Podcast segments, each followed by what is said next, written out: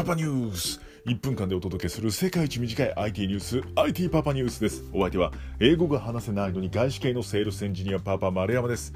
今回は今まさに私が仕事で行っている苦悩をお届けしたいと思います。その名はデデン既存ベンダーの提案強い。こちらをお届けしたいと思います。IT 業界ではお客様から提案してほしい依頼をまとめた使用書。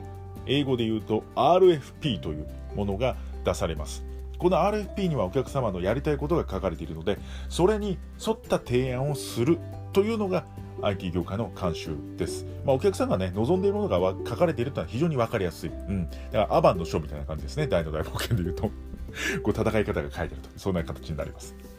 で、この RFP なんですが、既存ベンダーとお客さんが、まあ、すごく仲がいいとですね既存ベンダー寄りの RFP になることが多々あります。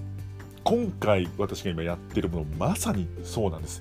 これ通りに準備することっていうのがもうまさに既存ベンダーの危機なんですよね。で我々既存ベンダーと同じ機器提案したらそれは勝てるわけないんですよ。向こうの方がね今までの実績がありますから。新しい機器で用意するしかないんですが新しい機器で用意しようとすると全てのお客さんの要件に合致する製品がないと。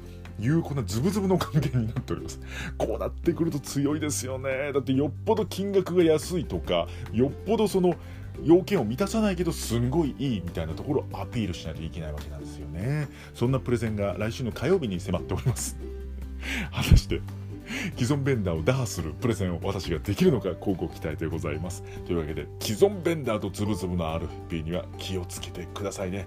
ね。というわけでこんな話をボイシーの方でもしておりますのでぜひボイシーのパパニュースの方にもお越しください。